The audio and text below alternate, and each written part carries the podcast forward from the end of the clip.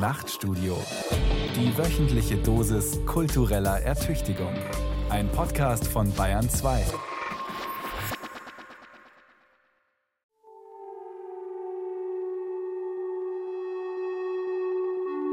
Heimat? Fragen Sie mal danach. Das Wort bringt jede noch so müde Konversation in Schwung, jedes matte Tischgespräch, jede langweilige Kneipenrunde. Es ist ein seltsames Wort. Im privaten Gespräch, in ganz alltäglichen Situationen in den Mund genommen, fühlt sich das Substantiv Heimat merkwürdig an. Ein bisschen zu rund, ein bisschen zu pathetisch, ein bisschen altmodisch und vielleicht ganz unerwartet intim. Gleichzeitig aktiviert der Begriff eine erhöhte Alarmbereitschaft. Denn Heimat, das wissen alle, ahnen es zumindest, ist nicht harmlos. Rechte Populisten protzen geradezu mit Heimatliebe, um ihre Gewaltrhetorik zu verharmlosen. Aber kann dies ein Grund sein, den Begriff nicht mehr zu verwenden? Oder gilt es vielmehr, ihn neu zu füllen, zu demokratisieren? Also Heimat, ja. Ich selber meide das Wort. Es ist mir suspekt. Und zwar glaube ich vor allem, weil ich mich in meiner Arbeit sehr viel mit der NS-Zeit beschäftigt habe. Und zwar vor allem mit Flucht und Exil. Und da war das natürlich immer ein wichtiges Thema. Aber auch weil, ja, meine Eltern, die sind mit Heim ins Reich, mit Blut und Boden, mit Heimatfront, mit Hitlerjugend aufgewachsen. Also sie waren beide in der Hitlerjugend und da ist das Wort ganz schön belastet. Sabine Rolf, die Autorin dieser Sendung, klingt vernünftig und politisch sehr korrekt. Vielleicht ein bisschen zu vernünftig. Was ist falsch daran, eine Landschaft, ein Dorf, eine Region, eine Stadt, einen Kiez gern zu haben, zu vermissen, ja vielleicht ein bisschen zu verklären? Heimat ist regional, lokal, persönlich, eben privat, oft der Ort der Kindheit.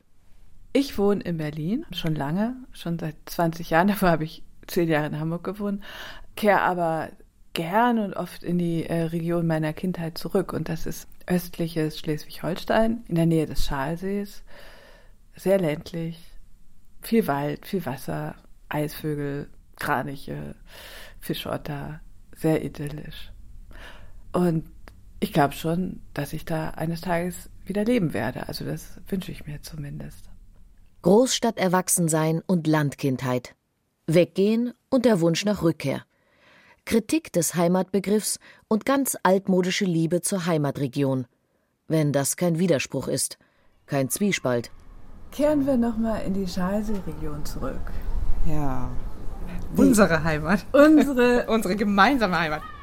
Schulfreundinnen teilen Kindheitserinnerungen, vielleicht auch Gefühle, Sehnsüchte, aber auch Heimat?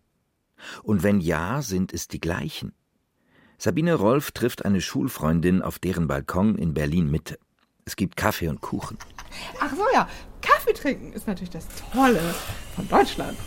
Also wenn es ja ein Hauptevent in Deutschland gibt, dann ist es dieses nachmittags Kaffee trinken mit Kuchen und Sahne und so. Das kannst du ja mit niemandem so teilen wie mit den Norddeutschen. Wieso Norddeutsche? In Bayern gibt es auch guten Kuchen. Sabine Rolf und ihre Freundin wuchsen in Schleswig-Holstein auf, einer Heimat, die die Freundin bei einem Wochenendausflug ins brandenburgische Umland gerade wiedergefunden hat. Wo auf einmal ich an ein Feldsteinhaus komme, was also aus der Zeit stammen könnte wie auf unser Haus in Hollenbeck mit dem Strohdach und den Lehmwänden und dem Fachwerk. Und der Garten war so verwunschen wie unser in Hollenbeck. Und ich habe da immer nur gesagt, boah, ich fühle mich jetzt hier wirklich zu Hause. Das ist echt wie bei uns. Strohdach, Fachwerk, Feldsteine, wildes Wuchern, verwunschener Garten. Und dieser Dorfname, Hollenbeek. Mittendrin die Familie von Rani Le Prince. Sie ist die Tochter einer Deutschen und eines Franzosen aus der ehemaligen französischen Kolonie Pondichéry in Südindien. Ich bin mit Rani zur Schule gegangen. Sie war eine Freundin und ein Teil meiner norddeutschen Provinzjugend. Und ich glaube nicht, dass ich als Kind darüber nachgedacht habe, dass sie irgendwie anders aussieht als ich oder eben die Mehrheit der weißen, blonden dort in der Gegend oder an der Schule. Das mache ich jetzt eigentlich erst im Zusammenhang mit dieser Sendung und mit diesem Fragen nach Heimat.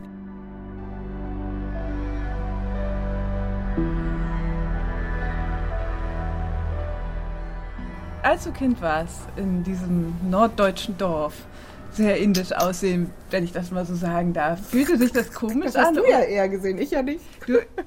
Ein kleines Lehrstück über Fremdheit, oder nicht? Sie entsteht im Auge der Betrachterin. Niemand fühlt sich von sich aus permanent fremd oder komisch.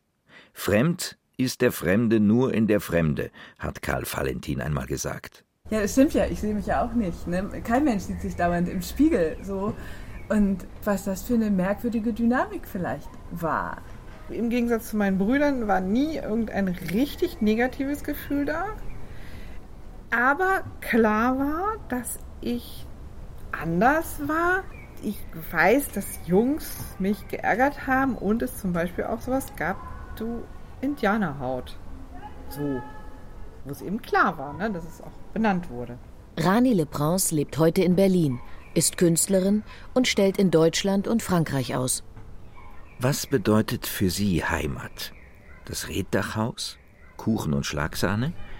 Wie klingt der Begriff in Ihren Ohren? Also A ist ja natürlich für mich tatsächlich davon geprägt, dass ich sehr hellhörig bin beim Begriff Heimat in Deutschland, wenn ich dann spüre, dass ich also immer fremd bin, nur weil ich schwarze Haare habe und ein bisschen dunklere Haut. Sie hat einen ganz eigenen Umgang mit dem Begriff entwickelt. Also ich mag das Wort eigentlich gern. Ich mag den Begriff, weil ich damit verbinde, dass es da ist, wo du dich heimlich heimlich ist ja auch ein schönes Wort, ne? wo ich mich heimlich ja. fühle, wo ich mich heimisch fühle, wo ich mich zu Hause fühle. Und dieses Zuhause ist im Deutschen ganz gut, weil richtig schön ist ja chez moi oder chez toi, je me sens chez, chez moi. Mit dir fühle ich mich auch zu Hause. Also wenn ich bei dir bin, dann fühle ich mich wirklich zu Hause. Das ist natürlich das Tollste, was du jemandem sagen kannst. Nicht Heimat, sondern Zuhause. Chez moi. Und das meint nicht nur Hollenbeek, sondern auch Indien. Genauer gesagt Pondicherry im Bundesstaat Tamil Nadu, wo Rani ihre Großeltern besuchte. Das war natürlich ein starkes Erlebnis. Da habe ich mich, glaube ich, tatsächlich richtig zu Hause gefühlt, weil da ganz viele ästhetische Dinge dazu kamen, die für mich hier ich oft vermisst habe. Ich muss ja zugeben, ich mag halt dunkle Menschen sehr gerne. Das ist eine reine geschmackliche, ästhetische Sache. Oder die Bewegung der Inder oder die Farben, die da sind oder das Essen, wie das zubereitet wurde, mit welcher Hingabe und welchem Zeitaufwand. Das war natürlich aber auch diese Zeit in meinem Zuhause bei den Großeltern. Und wie das da alles zelebriert wurde, das war alles das, was in meiner Kindheit auch wahnsinnig wichtig war. Und da kriegte es die Komponente dessen, was von mir ein ganz großer Teil auch war. Das konnte ich ja vorher gar nicht wissen. Das habe ich ja da auf einmal gespürt. Also fühlt sie sich als Halbinderin? Gibt es eine halbe Heimat? Gibt es eine doppelte? Das ist eben auch was total Individuelles, komplett Persönliches. Kann man überhaupt nicht übertragen auf irgendjemand anders, denn meine drei Geschwister haben das Gefühl ja gar nicht so. Die würden das gar nicht so beschreiben. Die fühlen sich, glaube ich, ich will es jetzt nicht festnageln, aber die fühlen sich deutsch. Und Sie? Und ich fühle mich deutsch, französisch und indisch. Und nichts mit Halb und Drittel und nix, kein Gemix. Gibt es im Deutschen einen Begriff für Menschen, die mehr als einen nationalen, ethnischen oder kulturellen Bezug, mehr als ein Zuhause, mehr als eine Heimat haben? Was ist eigentlich das Wort? Du hast gesagt, es addiert sich. Es ist keine Mischung, es ist ein... Ein Nebeneinander. Ein Nebeneinander. Von drei kulturellen Empfindungen, wenn man die denn so kategorisieren will überhaupt. Ne? In ihrer Arbeit hat dieses Nebeneinander Raum und wird so sicher nicht zufällig zu einer Sphäre, die Rani Le Prince ohne Zögern Heimat nennt. Wenn ich richtig nachdenke, was mir mein Zuhause gibt, ist, das hängt zusammen mit dem Gegenüber, ist aber das, was ich am liebsten tue. Und da ist natürlich doch die Kunst. Also Kunst ist meine Heimat und da kann ich das Wort Heimat benutzen. Ich glaube, Heimat weist in die Zukunft, nicht in die Vergangenheit. Heimat ist der Ort, den wir als Gesellschaft erst schaffen. Frank-Walter Steinmeier in seiner Ansprache zum 3. Oktober 2017, kurz nach der Wahl, mit der die AfD erstmals in den Bundestag einzog. Mit seinem entschiedenen Rekurs auf Heimat beanspruchte er den von alten und neuen Rechten so gern verwendeten Begriff für eine demokratische Gesellschaft und für ihre Zukunft. Heimat, die nicht trennt, sondern neue Verbindungen schafft. Lässt sich der Heimatbegriff überhaupt entgiften, wie Christian Schüle es in seinem Buch Heimat ein Phantomschmerz formuliert? Gibt es noch einen unschuldigen Heimatbegriff, mit dem wir rechtem Populismus entgegentreten können? Die Frage ist ja auch, brauche ich dafür eigentlich den Heimatbegriff? Wofür brauche ich ihn? Was soll er beschreiben? Die auf Rechtsextremismus und Rassismusprävention spezialisierte Frauke Büttner unterstützt Nichtregierungsorganisationen, Initiativen, Kommunen und Einzelpersonen in der Auseinandersetzung mit der extremen Rechten und Rassismus. Sie steht der neuen Popularität des Heimatbegriffs skeptisch gegenüber. Ich denke tatsächlich gerade zum Beispiel an die Band so Freiwild, die halt sehr stark arbeiten mit Begriffen wie Heimat, Identität, Tradition. Und das finde ich so einen ganz wichtigen Punkt, wenn wir über Heimat sprechen. Sobald Heimat dann definiert wird über so ein, das ist unsere Tradition, unsere Sprache, dann wird sehr stark so ein Wir konstruiert, ne, was die Leute inkludiert, aber gleichzeitig vielleicht auch andere ausschließt, die diese Sprache nicht sprechen. Es taucht aber nicht explizit auf. Es wird ja nicht gesagt, ihr gehört hier nicht in, sondern es wird ein ganz starkes Wir aufgebaut, so ein ganz starkes Identitätsgefühl. Die Musik der Südtiroler Gruppe Freiwild verkauft sich ausgezeichnet. Die Band singt von mutiger Verteidigung des eigenen und verbindet das mit Begriffen wie Volk, Verwurzelung, Sprache und Tradition. So neutral sind die Begriffe ja nun meistens nicht. Ne, die Begriffe haben alle eine historische Genese, wo kommen sie her, in welchem Kontext sind sie entstanden und natürlich auch sehr komplex. Eine Nation ist ja entstanden tatsächlich, glaube ich, mal aus erstmal so einem reinen Staatsgebilde, als nämlich die Nationalstaaten entstanden, erstmal so durch reine territoriale Grenzziehung, sehr sachlich zu Beginn. Und dann, ähm, und das war nämlich tatsächlich Herder dann immer stärker wurde zu so einem Identifikationspunkt, der nicht nur ein territorialer war, sondern dann wurde es eben verknüpft mit Sprache, Habitus. Dann wurden irgendwie, kamen so Elemente von Nationalkultur und dann haben wir eben dann so Vergemeinschaftungsaspekte. Die Franzosen mögen alle das und das und haben diesen und jenen Charakter. Und hier wird es problematisch. Da ist die Grenze ganz fließend und es ist eine ganz gefährliche Gratwanderung zu tatsächlich Identifikationsmodellen, die dann wiederum auch mit Rassismus ganz eng verknüpft sind, weil sie Gruppen konstruieren. In-Groups, sag ich mal, und Out-Groups bilden und Wir-Gruppen und die anderen Gruppen. Und ähm, das sind keine neutralen Begriffe. Und Heimat eben auch nicht. Und ich finde, da, da kann man sich auch nicht so richtig rausreden. Da muss man mindestens sehr, sehr, sehr vorsichtig sein. Ich würde aber trotzdem nochmal die Frage stellen, wozu brauche ich denn wirklich den Begriff Heimat? Es ist die immer gleiche Logik. Ein Wir, wie jede Figur, die eine Identität schafft, braucht die anderen, ein Außen, um sich zu definieren. Der französisch-algerisch-jüdische Noch so einer mit drei Heimaten. Der Philosoph Jacques Derrida prägte dafür den Begriff des konstitutiven Außen.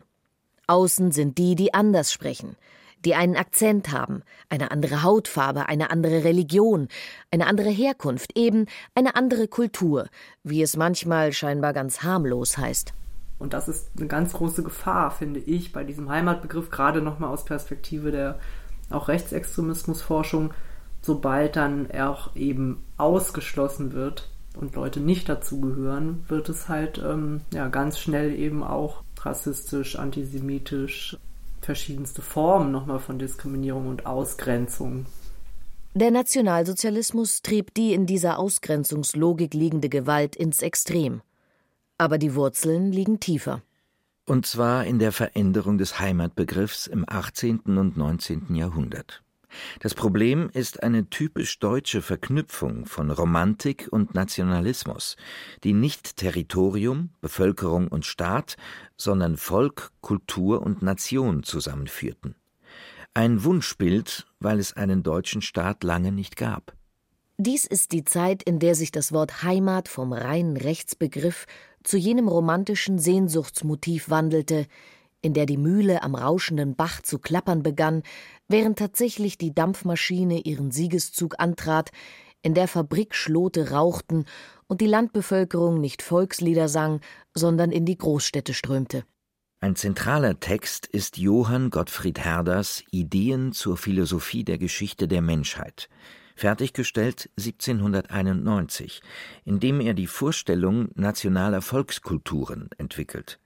Ein Volk, seine Sprache, Kultur, ja Seele waren seiner Meinung nach naturwüchsig, quasi aus dem Boden, dem Klima der Region gewachsen.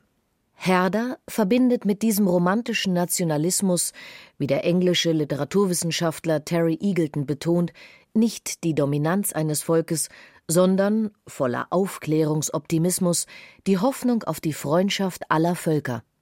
Aber was ist, wenn es Konflikte zwischen ihnen gibt? Was ist, wenn Menschen kein eigenes Territorium haben oder dort nicht bleiben? Darauf hat Herders Modell keine überzeugenden Antworten. Die mit Natur begründete Verbindung von geografischem Raum, Sprache, Kultur, ja Seele hatte verheerende politische Effekte.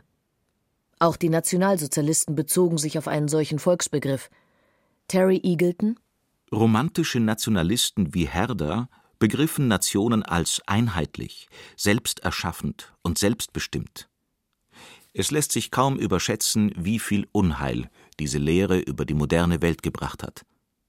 Zunächst einmal gibt es keine einheitlichen Nationen.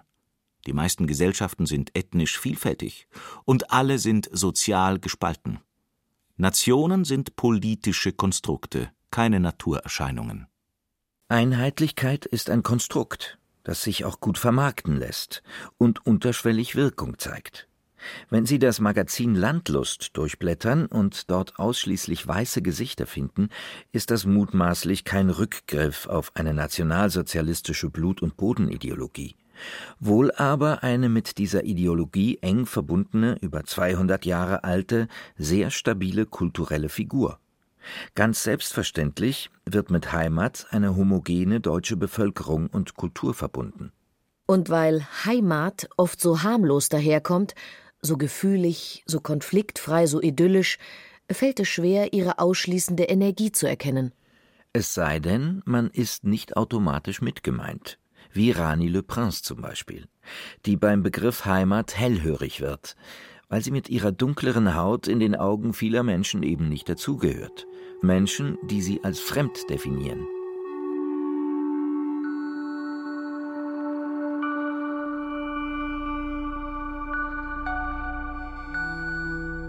Heimat ist, reduziert auf den positiv-psychologischen Grundbegriff des Begriffs, Sicherheit. 1966 veröffentlichte Jean Amery seinen Essay Wie viel Heimat braucht der Mensch? Darin beschreibt der österreichische Auschwitz-Überlebende die Gewalt, der er ausgeliefert war. Eine Gewalt, die er als Auslöschung seiner Person empfand. Um dieser oder jener zu sein, brauchen wir das Einverständnis der Gesellschaft. Wenn aber die Gesellschaft widerruft, dass wir es jemals waren, sind wir es auch nie gewesen. Sein Text widerspricht jeder Verklärung von Heimatlosigkeit. Der berühmte letzte Satz räumt jeden Zweifel aus. Was bleibt, ist die nüchternste Feststellung, es ist nicht gut, keine Heimat zu haben. Man kann dies als Rechtfertigung für einen starken Heimatbegriff heranziehen. Man kann Ameris Essay aber auch als Anregung verstehen, über aktuelle Ausschließungen aus dem Sozialen nachzudenken, etwa in Flüchtlingslagern. Ein Motiv, das zeitgenössische Denkerinnen und Denker wie Giorgio Agamben mit der Figur des Homo Sacer oder Judith Butler mit den sogenannten Zonen des Unlebbaren weiterentwickelt haben. Die Figur des Ausgestoßenen ist im 20. Jahrhundert zu einem zentralen philosophischen Begriff geworden. Man kann aber auch ganz schlicht über den Widerspruch nachdenken, der zwischen dem Wunsch nach einer offenen Gesellschaft und der Notwendigkeit einer schützenden Sphäre klafft. Kann Heimat beides zugleich sein? Die bundesdeutsche Linke hielt bis vor kurzem Abstand vom Heimatbegriff, um diesen Zwiespalt zu bearbeiten. Aus anderer Perspektive geschah dies durchaus, vor allem im Rahmen feministischer, postkolonialer, antirassistischer, queerer Studien, die sich nicht mit Appellen an Moral und guten Willen begnügen, sondern fordern, die eigene Denkweise, die Logik des Gewohnten, der homogenen oder überhaupt fixierbaren Identitäten in Frage zu stellen. 1999 erschien in Amsterdam die Anthologie Talking Home – Heimat aus unserer eigenen Feder, Frauen of Color in Deutschland. In den dort versammelten Texten geht es um fehlende Zugehörigkeit und sichere Räume. Olumide Popula war als Autorin und Herausgeberin bei Talking Home dabei. Seit 15 Jahren lebt die nigerianisch-deutsche Schriftstellerin im Norden Londons. Und was sagt eine Deutsch-Nigerianerin in London zum deutschen Wort Heimat? Wie würde sie es übersetzen? Vielleicht Homeland, Motherland, also kommt auf den Kontext so ein bisschen an. Aber wenn ich jetzt denke an die diasporischen Nigerianer, vielleicht oder Nigerianerinnen, die dann sagen würden, oh, I, come from Nigeria, that's my, my fatherland, my mother's land, my homeland, my ancestral home. In meinem Kontext sind das eher die Wörter, die ich so um mich herum habe. Popula wuchs in Bielefeld auf. Sie verließ die Stadt sofort nach dem Abitur und zog nach Stationen in Amsterdam und Berlin endgültig aus Deutschland weg. Ich habe mit Deutschland ein sehr angespanntes Verhältnis und bin damals aus Berlin weggegangen, weil es mir einfach, es ist so ein bisschen das Erbe, das ich aus der Kindheit kenne, was sehr rassistisch geprägt war, weil auch gerade in meiner Stadt die Nationale Front ihr Hauptquartier hatte. Gemeint ist die 1983 in München gegründete Nationale Front, die sich unter dem Namen Nationalistische Front 1985 in Steinhagen bei Bielefeld als bundesweite rechtsextreme Partei konstituierte. 1992 wurde sie als verfassungswidrige Organisation verboten. Also es war sehr präsent, dass Rassismus möglich und auch täglich ausgelebt wird. Und dann das andere ist, ähm, mir war es nicht diverse genug. Also ich wollte einfach mehr People of Color um mich herum haben. Vor 15 Jahren sah das in Berlin auch noch sehr anders aus. Und das andere war meine Arbeit. Ich hatte das Gefühl, da war eigentlich nicht genug Raum für mich weiterzuwachsen. Deutschland ist auch heute kein Land, in dem Diversität, in dem Vielfalt als selbstverständlich wahrgenommen wird. Familien- und Heimatbezüge oder Loyalitäten, die sich über mehrere Länder, ja Kontinente erstrecken, sind nicht vorgesehen.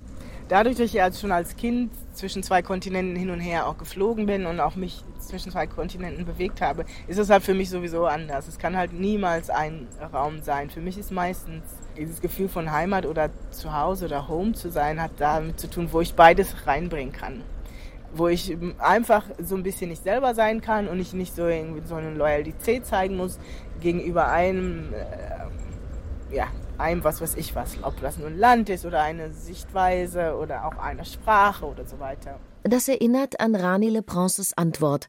Ganz deutsch, ganz indisch, ganz französisch. Eine Situation, die sich nicht mit Halb- oder Drittelfiguren oder Mischmodellen auflösen lässt. Olumide Popula umkreist diese Frage in ihrem Schreiben.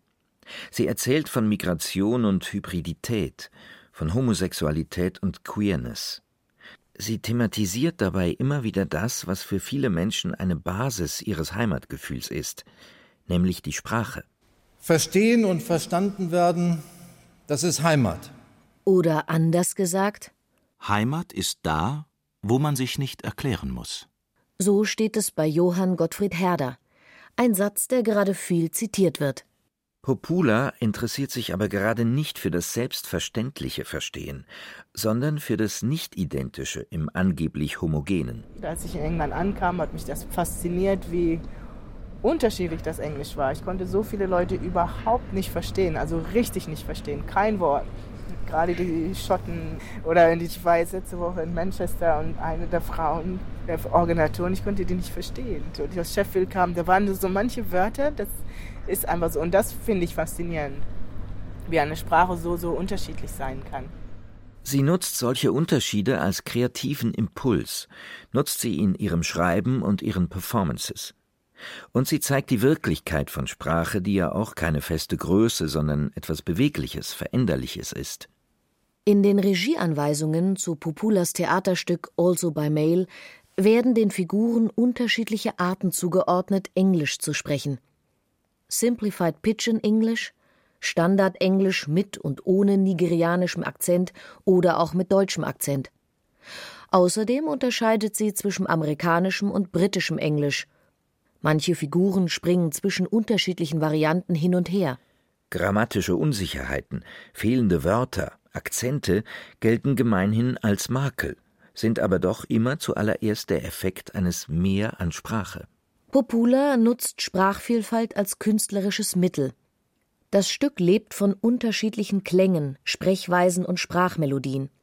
Thema ist die Schwierigkeit, über Rassismuserfahrungen zu sprechen, aber auch das Verstehen jenseits nationaler und kultureller Differenzen. Vielleicht können wir auch, was unseren Heimatbegriff betrifft, von Sprachvielfalt profitieren.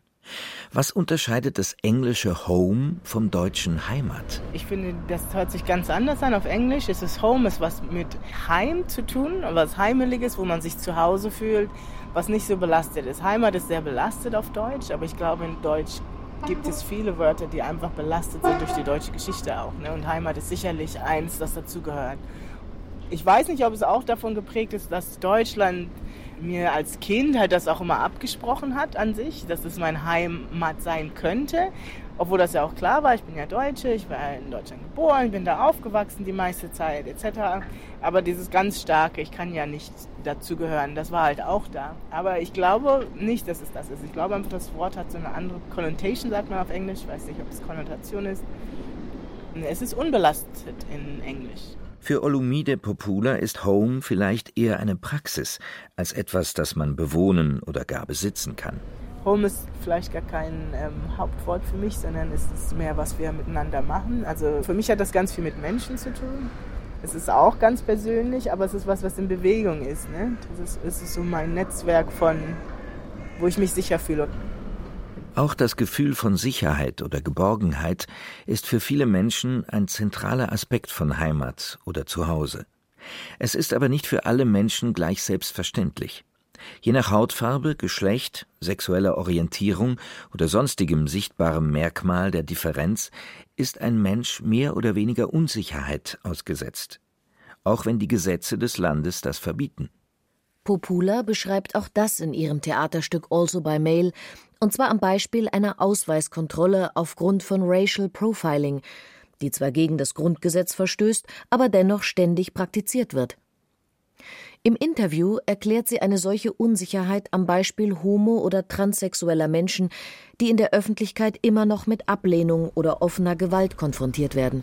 Und jeder, der irgendwie in diesem Spektrum vom LGBTQ fällt, weiß, und das werde ich mal so unterstellen, dass du nicht immer aus. Yeah, you, you can't always come out. Du musst immer überlegen, wann und wie du das machst. Also diese Art von Schutz. So einfach läuft das ja nicht. Deswegen ist für mich Home, Heimat nicht, aber Home ganz, ganz klein. Und ganz viel in Bewegung. Und das hat wirklich was mit Schutz zu tun, aber Schutz kann ja nur ganz persönlich sein. Natürlich kennt auch sie die Gefühle, die gemeinhin mit Heimat oder Home verbunden werden. Ich weiß nicht, für mich dieser Begriff Heimat und oder auch Home hat ja auch was so mit so einer Sentimentalität zu tun und so einem Gefühl, was man da im Bauch hat und das dann so, so freudig so ein ganz so ein schönes Ziehen gibt. Und das kann ich halt zum Beispiel Nigeria haben, wo ganz viele Sachen auch für mich nicht stimmen und wo ganz viele Sachen auch schwer ist, für mich so zu bewegen, wie ich das so gewöhnt bin. Aber gleichzeitig gibt es ganz viele andere Sachen, die halt dieses Gefühl auslösen. Teilweise, weil das mich an die Kinder erinnert, aber teilweise, weil die auch einfach Sachen sind, ja, die, die mir viel bedeuten. Olumide Popula schreibt auf Englisch. Wer ihre Gedichte, Theaterstücke, Romane und Erzählungen liest, stößt auf Schilderungen von Ausgrenzung und Gewalt, aber auch auf Freundschaft, Liebe, Intensität, Gefühl, Humor. Ihr 2017 in London erschienener Roman When We Speak of Nothing erzählt unter anderem davon, wie Karl, ein junger Transgender, in Nigeria, dem Land seines Vaters, eine glückliche Zeit erlebt. Obwohl queere Praktiken in diesem Land strafrechtlich verfolgt werden, wird er dort geliebt und beschützt, in einem ganz persönlichen, familiären und subkulturellen Netzwerk. Man kann das widersprüchlich finden oder zu optimistisch. Oder man liest es als einen klugen Roman über Widerstandsgeist, Freude und Liebe. Ja, womöglich über einen Ort, der sich zu Hause nennen ließe. Oder als eine Reflexion darüber, sich auch unter widrigen Bedingungen einen Ort zu erschaffen. Olumide Populas Texte zeigen, wie wichtig persönliche Sicherheit ist, als Schutz vor Rassismus oder Gewalt. Und sie betonen, dass ein Zuhause im persönlichen wie im gesellschaftlichen Sinne Raum für Unterschiede, Schwierigkeiten, Konflikte braucht. Die Schriftstellerin vergleicht das mit Beziehungen zwischen Menschen. Ich glaube, wenn wir das umdefinieren könnten, und ich bin nicht so ganz in dieser Debatte drin in Deutschland, na, aber vielleicht ist es ja auch wichtig, das Wort einfach Say Goodbye to Heimat und was Neues zu finden, ne? damit man auch was Neues füllen kann. Weil jeder, der jemals in einer auch glücklichen Beziehung gewesen ist, weiß, dass es Schwierigkeiten gibt. Und ich glaube, was Glück oder also das Gefühl von Zufriedenheit ausmacht, ist ja auch, dass man das Vertrauen hat, dass die Schwierigkeiten auch einen Raum haben. Und das ist das Gleiche also mit, mit Heimat. Ne? Und das, was ich mir wünschen würde, was Leute auch so sehen, die, ne, die Personen in meinen Romanen, die sind nicht einfach, wir haben keine einfachen Leben, aber Leute sind da, die ihnen zur Seite stehen.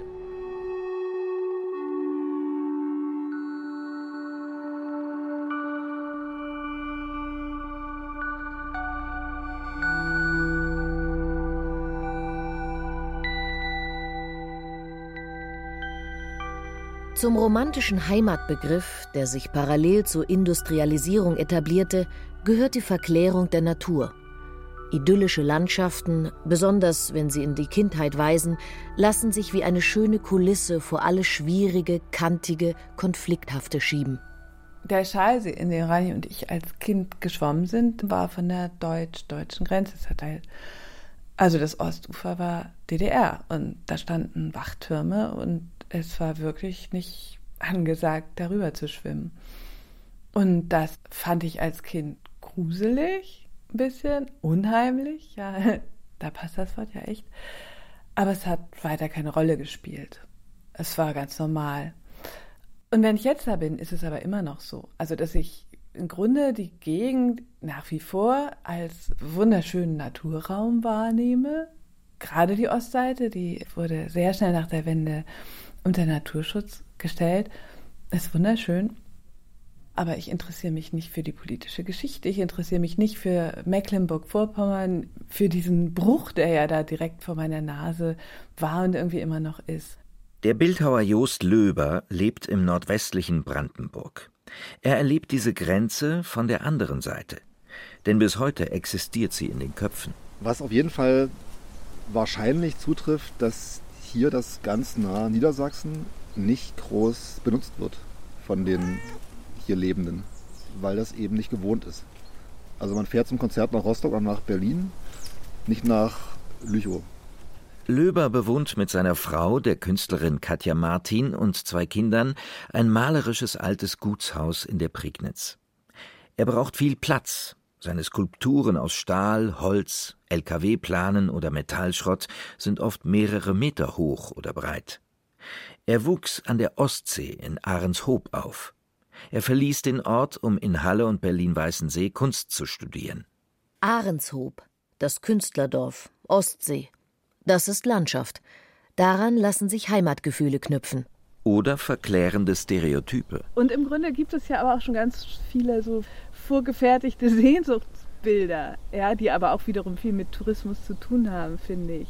Absolut so dieses, ich weiß gar nicht, sehe dann, du siehst das Meer und das Strudachhaus und ich weiß nicht was und die krumme Kiefer. Ja, und du siehst auch natürlich einen stetigen Strom von Wohlstand, der dort Ferien macht und das alles als Kulisse irgendwie liebt.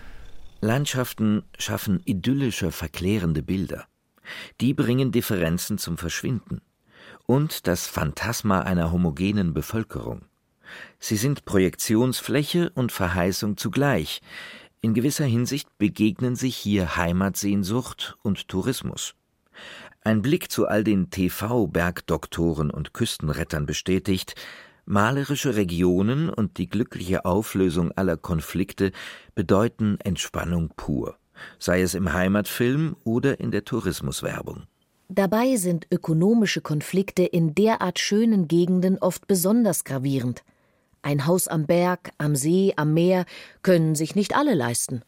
Darüber wird in den schicken Ferienhäusern rund um Berlin, am Schalsee oder an der Mecklenburger Ostseeküste vermutlich ebenso wenig geredet wie über die Wiedervereinigung. Sie veränderte die Wahrnehmung von Heimat in den sogenannten neuen Bundesländern radikal. Auf dem Markt der Kleinstadt könntest du Riesenübermacht an Leuten interviewen, die sagen, es ist Beschiss, ich habe mir mehr vorgestellt. Ich will auch genau so konsumieren. Jost Löber verließ die Ostseeküste nicht wegen der Wende. Inzwischen ist sie für den Künstler zu teuer und auch zu eng geworden. Vermisst du die Ostsee? Das ist ja so ein Topos, so das Meer. Bin ich schon andauernd gefragt worden. Ja, sehr. Aber hier das Modell ist eigentlich mir näher. Das Modell hier ist einfach, ich kann mir einen Ort gestalten. Ich kann das an der Ostsee nicht mehr vorstellen, weil das ist dort einfach abgefahren, der Zug. Sich dort irgendwie Platz zu nehmen. Und das sollen mal die machen, die das da abgekriegt haben. Und das ist hier eine andere Verabredung. Hier ist mehr dieses Erfinden von Ressourcen, mit denen man lebt. Und hier ist auch mehr das Thema ja, Begegnung mit Leuten, die das teilen. Es ist offener, würde ich sagen. Landleben heißt für Jost Löber nicht schöne Landschaft konsumieren oder genießen, wie im Urlaub oder Wochenendhaus, sondern Alltag, arbeiten, gestalten, experimentieren. Dies geschieht zum Beispiel, alle Eltern kennen das, über seine Kinder, über deren Schule. Und wir haben hier ein super Phänomen. Und zwar gibt es seit 18 Jahren eine freie Schule hier, an der wir mitgestalten und mit Kindern haben und mit Lehrern. Und die hat geschafft, eine tolle, ausgewogene Mischung anzuziehen von Einheimischen und Zugezogenen. Und zwar aus Ost und West. Als Künstler und Zugezogener hat Löber eine besondere Position. Er versucht mit seiner Arbeit in der Provinz Impulse zu setzen, Netzwerke zu bilden. Seine Kunst ist für ihn eine Möglichkeit, offenere Sichtweisen zu etablieren. In der Prignitz bedeutet Kunst, zumindest im öffentlichen Raum, bisher allerdings eher ein Angebot zur Identifikation.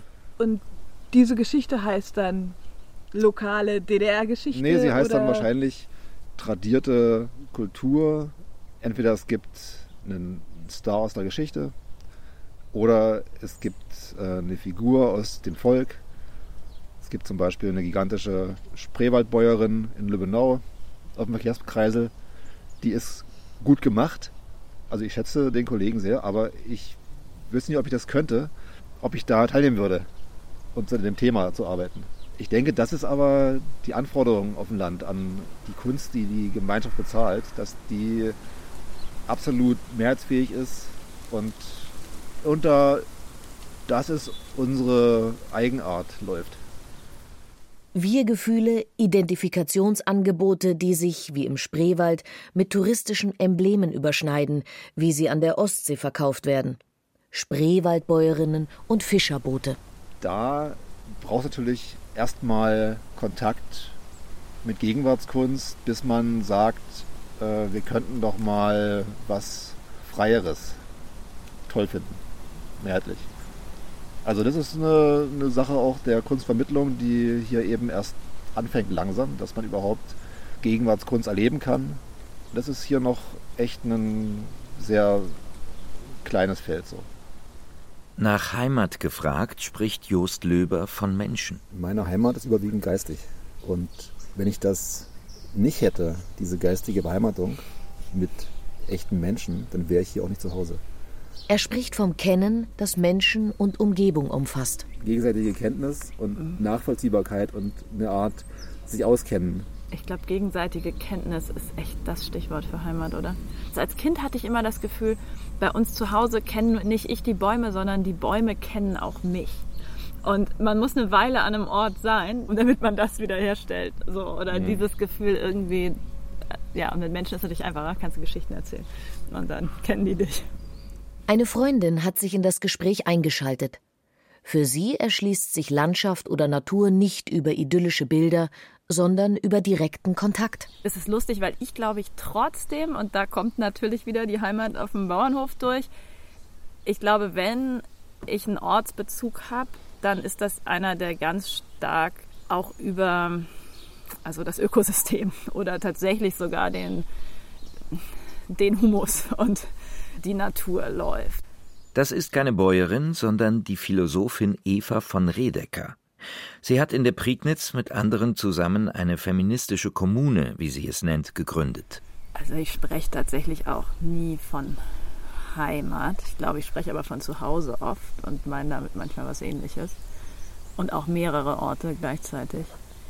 Also ich glaube tatsächlich ist der Begriff im Moment, steht er ja dafür, würde ich mal sagen, dass die Rechte die Entfremdungskritik gekapert hat.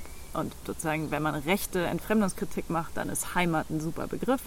Bei allem Unterwegssein als Wissenschaftlerin, die in Kiel, Tübingen und Oxford studierte, in New York lehrte und an der Humboldt-Universität eine Stelle hat, hält Eva von Redeker ihre Beweglichkeit nicht für eine Antwort auf einen rechtslastigen Heimatbegriff darauf kann man als Linke nicht einfach mit Kosmopolitanismus antworten. Also mal abgesehen davon, dass das für manche von uns oder auch mich in bestimmter Hinsicht eben einfach die Heimat ist, die einer bestimmten intellektuellen Lebensform auch entspricht, genauso wie irgendwie das Dörfliche einer anderen Tätigkeit. Insofern, und ich glaube, da kann man nicht mit einem anderen Heimatbegriff, sondern da kann man wirklich nur mit nicht Entfremdung, Solidarität, einer anderen Bedürfnisorientierung, also so wichtigen Kernbegriffen der linken Tradition darauf antworten. So viel zu tun.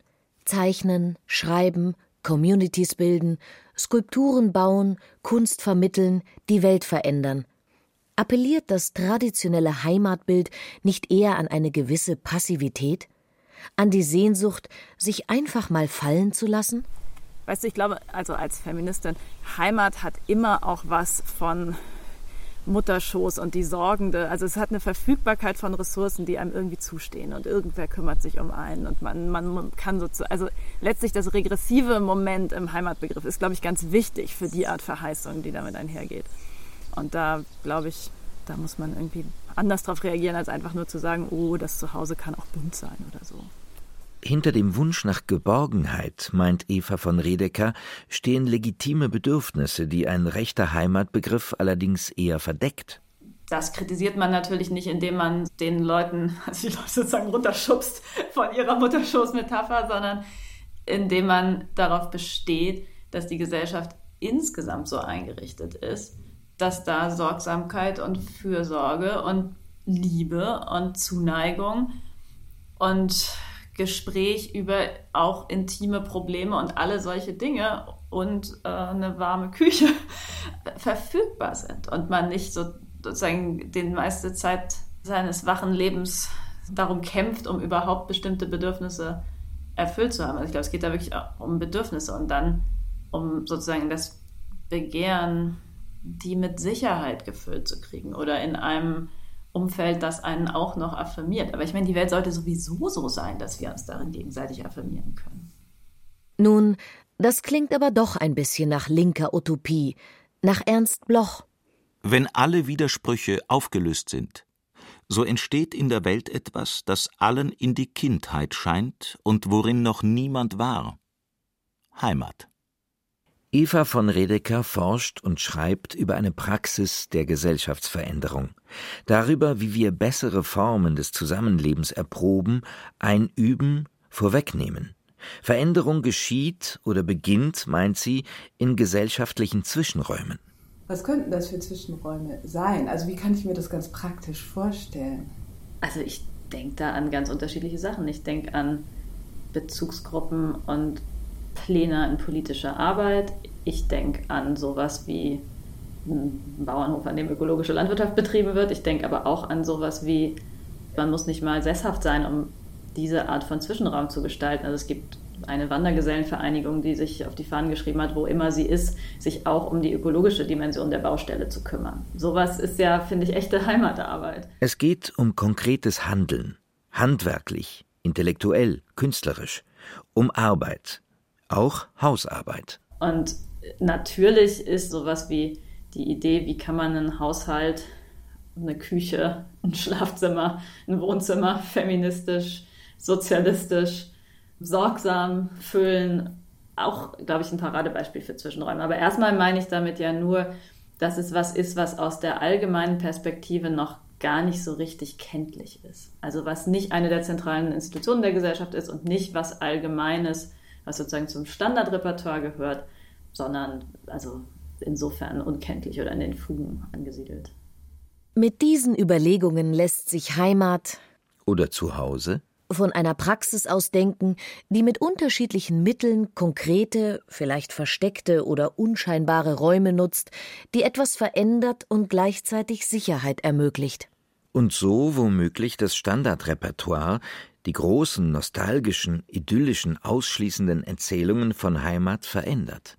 Zu Alltag und konkretem Handeln passt, dass Heimat viel mit Essen und Trinken, mit vertrauten Gerüchen und Geräuschen zu tun hat. Heimat ist nicht abstrakt, sondern alltäglich und konkret, sinnlich. Die Versorgung des Nahraums, der Haushalt, ist traditionell eine Domäne der Frauen. Das gehört wiederum zum traditionellen Heimatbild. Die Knödel der Oma, die gemütliche Küche, klare Geschlechterverhältnisse klare Hierarchien, klare Ausschlüsse. Die feministische Heimatkritik wäre eine eigene Sendung wert. Die zuständige Expertin, die Leiterin des Berliner Instituts für Queer Theory, Antke Engel, muss ohnehin gerade umziehen, weil die Fabriketage, in der sie mit ihrer WG gelebt hat, in ein Loft umgewandelt wird. Gentrifizierung, auch eine Form von Heimatverlust, auch für nomadische Intellektuelle. Sabine Rolf hat auch sie nach Heimat gefragt. Ihre Sehnsüchte richten sich nicht auf irgendwelche Idyllen, sondern auf sicheren Wohnraum. Und zwar mit Balkonen. Wenn du mich nach meinen persönlichen idealen Zuhausevorstellungen fragst, dann spielen Balkone tatsächlich eine sehr große Rolle und zwar wahrscheinlich auch genau deshalb, weil sie so eine Zwischenform zwischen drinnen und draußen darstellen und gleichzeitig sozusagen erlauben, mit einem Schritt in meine Privatsphäre zurückzutreten, aber auch mich mit den NachbarInnen vom Balkon gegenüber zu unterhalten oder mich auch auszusetzen, also im wahrsten Sinne des Wortes rauszusetzen und in einem öffentlichen Raum zu sitzen. Drinnen und draußen. Olumide Popula sprach von In and Out. Das ist für Menschen, die wegen ihres Aussehens, wegen ihrer Art zu lieben, wegen irgendwelcher Abweichungen von vermeintlicher Norm bedroht sind, ein besonders wichtiges Motiv. Es geht um Sicherheit. Und letztlich sind wir alle verletzlich. Und ich bin sicherlich auf der Seite zu finden, die eine Atmosphäre schaffen möchte, wo Menschen zu sich selber kommen und weitere Wege gehen können. Und das passiert auch tatsächlich. Das finde ich schon erstaunlich, weil es war so intuitiv das Gefühl und deswegen ist meine Kunst auch eigentlich mit diesem Begriff Heimat und Zuhause verbunden. Weil es um das kleine Kissen geht, auf das man sich bettet, um zur Ruhe zu kommen, um dann an einem Punkt, wo es vielleicht nicht weitergeht, nur bei sich selbst zu gucken, um dann weiterzumachen, um was Neues zu machen oder in Konfrontation mit dem zu geraten, was gerade stört oder was einem bremst, etc., was da alles so gibt. Und ich, ich schaffe eben dieses Ausruhkissen, aber nicht um sich einfach nur zu berieseln, sondern aber schon um sich zu entspannen, um in eine neue Spannung zu gehen. So beschreibt Rani Leprance den Charakter ihrer Arbeit, in der sich europäische und indische Einflüsse begegnen. Klingt das nicht ein bisschen nach Wohlfühlkunst? Oder klingt es nicht viel eher danach, legitime Bedürfnisse und Komplexität nicht als Gegensatz zu betrachten? Rani Le Princes Arbeit, das erzählt sie, steht im engen Bezug zu Ritualen einer flüchtigen, täglich erneuerten, in den Alltag integrierten Kunstpraxis. Einer Praxis, die den Schutz eines Haushaltes, einer Straße herstellen soll. Genau, und das ist ja das, was ich auch so sage. Kunst ist eben für mich wirklich die Basis der Demokratie, weil es eine absolute Offenheit erstmal braucht, um überhaupt da einzusteigen. Es braucht sie, aber sie ist eben auch geboten. Also es ist eine absolute Offenheit. Es gibt keine festgelegten Gesetze, dass die und die Linie genau bezeichnet, das ist die Nase. Nein, diese Linie könnte eine Nase sein, aber sie könnte auch eine Ameise sein oder sie könnte jetzt pff, einfach nur so die Linie sein, von A nach B, weil die Ameise da gelaufen ist oder sowas. Ein kleines Ruhekissen und absolute Offenheit. Mit so einer Heimat könnte ich mich anfreunden. Haben wir damit eine Antwort? Auf die Heimatfrage? Auf den Zwiespalt? Ein Zwiespalt, der nicht verschwindet. Und doch brauchen wir keine Sehnsucht nach verlorenen oder künftigen Paradiesen zu haben, sondern wir benötigen Sicherheit und Offenheit in ganz alltäglichen Räumen. Und die entstehen oder bestehen aus dem, was wir tun. Zum Beispiel miteinander reden. Setzen Sie sich in eine Küche, auf einen Balkon, auf eine Parkbank oder einen Umzugskarton und fragen Sie Ihre Mitmenschen nach ihrer Heimat. Seien Sie freundlich, aufmerksam und genau, auch wenn es Schwierigkeiten gibt, auch wenn da etwas komplizierter, widersprüchlicher, konfliktträchtiger ist als gedacht. Fragen Sie nach Heimat, Home oder Zuhause. Ja, da siehst du. Also im Deutschen hat man dieses schöne Zuhause. Der Begriff ist nicht schlecht, ne? Chez moi ist noch schöner. Toi. Chez moi, chez toi. Chez nous.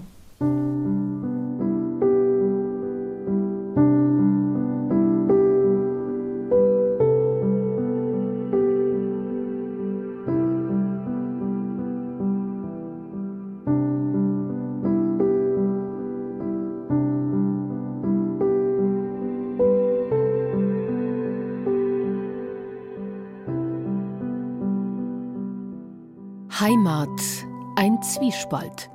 Private Sehnsucht oder politischer Begriff. Von Sabine Rolf. Es sprachen Franziska Ball, Johannes Hitzelberger und Stefan Merki. Die lokale Technik Monika Xenger. Die Hausregie Ulrich Bassange. Die hiesige Redaktion Martin Zein. Eine Produktion des Heimatsenders Bayerischer Rundfunk 2019. Ich sage ja auch nicht, meine Heimat ist Deutschland, Frankreich und Indien, sondern ich sage, es ist Norddeutschland, es ist Südfrankreich und es ist Südindien, Pondicherry. Tatsache. Also können wir schon sehr spezialisieren. Okay, ich würde auch mal sagen, Norddeutschland. Ah, wie machen wir das nur mit dem Bayerischen Rundfunk? Du bietest das einem anderen Sender an. Vielleicht kauft es der NDR auch. Ja.